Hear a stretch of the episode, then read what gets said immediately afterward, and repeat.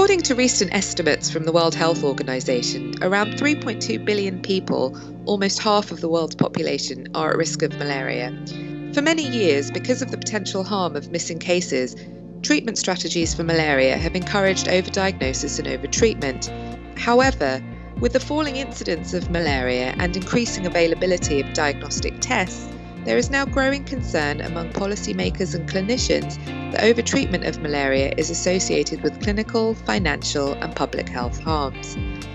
An analysis article in the BMJ outlines the challenges of reducing malaria overtreatment, and I'm joined now by Dr. Eleanor Ochodo, Senior Scientist at the Centre for Evidence Based Healthcare at Stellenbosch University in Cape Town and one of the authors of the article. Eleanor, thank you for joining us. You're welcome. Eleanor, in the article, you describe how up until about 15 years ago, organisations such as the WHO promoted a strategy known as presumptive treatment of malaria. Can you take us through what the rationale is behind this kind of treatment? Um, well, I'll just start with uh, a simple definition of presumptive. It's treatment based on probabilities where no tests are available.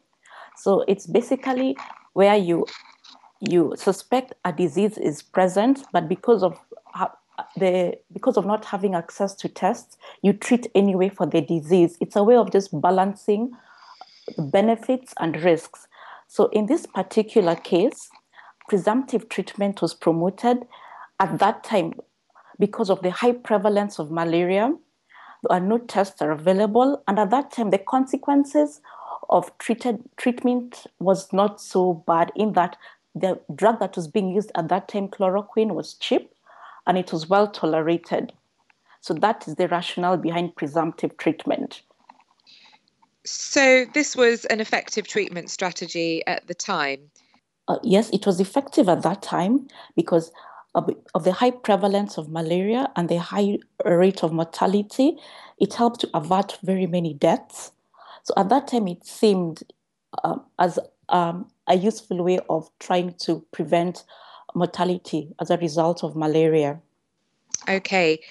But now, as you describe in the article, um, we have a situation where there is increasing availability of tests and treatments, which um, may change the picture because a diagnosis can potentially be confirmed before treatment is initiated. Um, can you tell us a bit about these tests and the evidence behind them? Well, the idea of these particular tests were to find a replacement to what was being used, microscopy. Uh, an experienced microscopist can identify malarial parasites. But the disadvantage of microscopy was that, um, um, first of all, accessibility was very difficult. Getting qualified personnel to be able to use these tests and interpret them correctly was, was becoming a challenge. So the idea was if we want to if we want to promote testing, what's the most effective way in low income settings? And the, the idea of rapid diagnostic tests came about. This particular test, they identify antigens produced by the malarial parasites in the, in the blood of the infected person. A blood specimen is taken by finger prick from an infected person and then inserted onto that test, which is a really small test. Uh, a positive test is defined as uh, when the test line uh, appears visible, and a negative test is when that test line does not appear, uh, is invisible. So now you can picture a resource limited setting where you have very busy clinics, limited personnel, and with and the laboratory network is not advanced. So in this particular scenario, such particular tests seem to be quite useful if you bear in mind the challenges, the health system challenges in low income settings. Okay. Um, and are those tests reasonably accurate? Yes. So a Cochrane review was conducted to just summarize the sensitivity and specificity of these tests. So the, the summary estimates were quite were, were high in that the sensitivity was 95% and specificity was 95%. So the, the accuracy estimates are quite I mean, they're, they're, they're high, not perfect, but they're good. They sound quite promising. Yes. Um, and can potentially reduce overtreatment. Now, can you explain for us what why are we worried about overtreatment? What are the potential um, risks there? Prevalence rates for malaria are declining. Recent estimates show that malaria mortality has decreased by over 60% since 2000. Incidence has also has also decreased by about 37%. So this is quite promising. So if you look at with, with this, the the old method of having a blanket treatment for suspected cases will really not be useful in a setting where the prevalence is low. Uh, using the blanket treatment approach may, will mean that you're giving drugs to people who are not infected. Uh, and using the available drug, which is artemisinin based combination therapies, to drugs which may be expensive, which are, are expensive, and then also just to the associated side effects of these particular drugs. And the most uh, concerning thing is resistance. For example, this particular drug, the artemisinin based combination therapies, has shown some, there have been cases of resistance emerging to this particular drug in South in Southeast Asia, but okay, no, no resistance has yet been documented well in African countries, but it's a risk. So just having irrational treatment of malaria based on this drug will also encourage resistance, and we do not want that. Even with the availability of these diagnostic tests, in the article you describe some scenarios where overtreatment might still occur. Can you talk us through those scenarios? With, with the first scenario, where uh, testing is not done. This could be rapid diagnostic tests or mi- microscopy. The drivers of this particular scenario are mostly logistical, where tests are not available or there's a high patient load and, and staff do not have the time to administer these tests. And interventions for this are more or less related to the health system, better purchasing and restocking of systems, or task shifting to non clinical staff, meaning using community health workers to diagnose this malaria in the community, or not even engaging private, uh, private sector um, um, where most people, uh, where most majority of people seek treatment from. The second scenario is where testing is done, but the test shows a negative result. Now, drivers of these are mostly behavioral in that uh, both clinicians and patients do not trust these test results. This could be because of the risk of missing malaria and the consequences thereof. And also, patients may fear that if they're not treated with malaria, they may develop complications. So, interventions for this are, are myriad and also tricky because effecting behavior change is not easy. So it can range from lots of multifaceted interventions, ranging from training, uh, patient communication strategies, or reliable audits of the of, of RDT tests. The last one is based on the uh, the fact that tests are not perfect, in that the tests can give a positive result, but the test is falsely positive. Now, these particular tests, RDTs, are, have a very high specificity, meaning that they have a low rate of false, they have a low false positive rate. So meaning a few cases may still be treated with malaria, but however, these cases are really few and may not really impact much on a public health scale.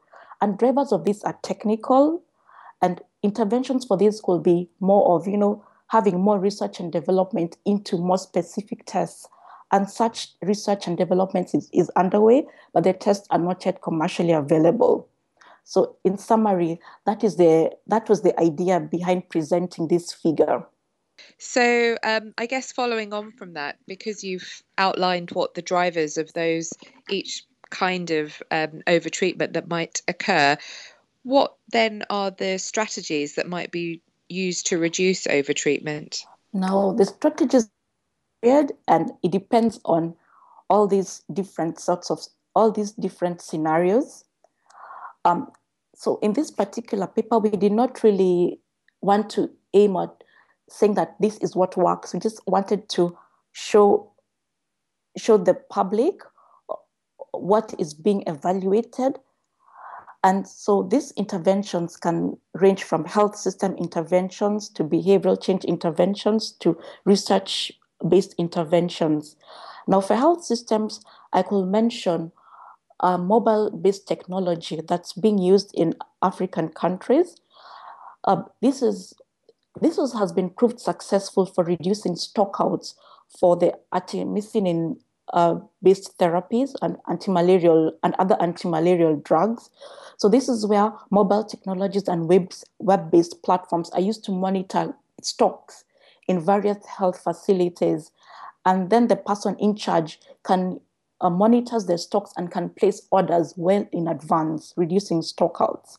So this has proved effective for drugs and now is being used for to see if, if it can be effective with, with rapid diagnostic tests. And then also other interventions could be, again, engaging private, the private sector. Uh, now, based on this, subsidies were, were um, subsidies were, were agreed upon to, to reduce the price of anti-malarial drugs, the ACT drugs. And this was proved to be successful. Now, with regard to testing, we're trying to, people are trying to see if this idea of including subsidies can also be effective in reducing the, the prices of testing and in a way of if the tests are low, then they can be incorporated by private sector. So there's a lot of discussion ongoing in this particular area.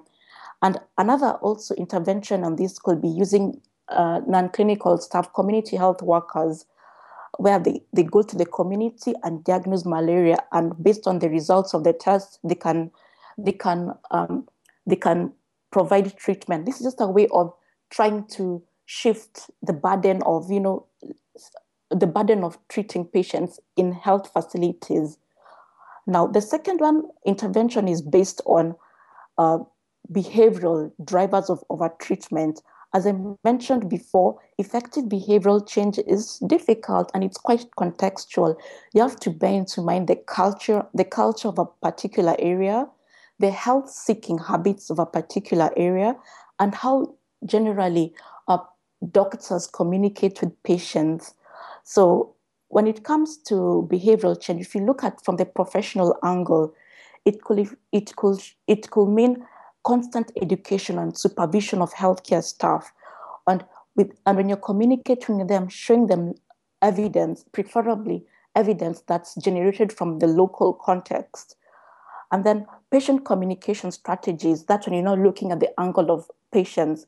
How do doctors communicate results and the consequences of test results to patients? Do they do it in such a way that patients actually believe uh, uh, believe their management plan? So in many areas, because of time and lots of pressures, doctors don't even communicate with patients. So by then they don't really believe um, management strategies that are normally placed before them. So in many low-income settings, even if they see a, a doctor and the doctor does not give them anti-malarial drugs, they go to a retail center and buy the drugs by themselves. So that's a problem. Now, the last intervention based on research is based on the the technical drivers of, of our treatment. And as I said before, there's lots of research ongoing in this particular area to come up with more sensitive and specific tests. And then there's also a program that's, that helps to assure that the quality of the available tests are high. So the WHO has a program uh, which regularly monitors the quality of available tests, just to make sure that the tests that are being made available to the public are of high quality and they have a, a, a minimal chance of missing of missing malaria cases or coming up with false positive results. Great. So there's a lot of different strands there, and that will presumably require quite a coordinated approach. Um, are you seeing policymakers at a kind of national or international even malaria control level incorporating these ideas to be enacted? Oh, yes, some have already been incorporated. Uh, I will just start again from For example, the, when you think about the last ambit I've mentioned, trying to tackle the technical drivers of overtreatment, false positive results, the WHO, uh, in partnership with lots of partners, are having a quality assurance program to, to make sure that tests being av- made available to malaria control programs are of high quality. So this is already being, in, being incorporated. Behavioral change interventions to counter behavioral drivers of overtreatment are already being effected in that um, many malaria control programs are coming up with training programs where they train healthcare staff at, the, um, at regular intervals on just the, uh, the importance of testing and the consequences of testing, trying to assure the, um, clinical staff that these tests are indeed accurate and reliable. So that's ongoing. With regard to health system interventions, as I mentioned before, um, mobile technology is being used at an increased rate in, in sub-Saharan Africa in healthcare settings. The task shifting of, of, of treatment is being, is being incorporated in that lots of community health workers are being used for, in, for many aspects now, a few studies have been have been published trying to show that engaging with the private sector is indeed can be helpful. So such studies have been done in, in Ghana, just trying to and in Uganda, just trying to show that incorporating subsidized RDTs or even free sub or using free free RDTs in private sector can really help in trying to encourage testing before treatment. So initial studies are showing that it's a promising venture. Now time will tell as more studies get published and people look critically at the evidence that be, that's being generated. And again, the area of subsidies is economical and lots of factors have to be put into place before a clear strategy can be effected with regard to subsidizing RDTs and making them available in private sector. Okay, well, hopefully we'll see more developments come through to achieve this major shift in approach. Um, so, thank you so much, Dr. Eleanor Ochodo. And that analysis article, Achieving Universal Testing for Malaria, is now available on the BMJ.com.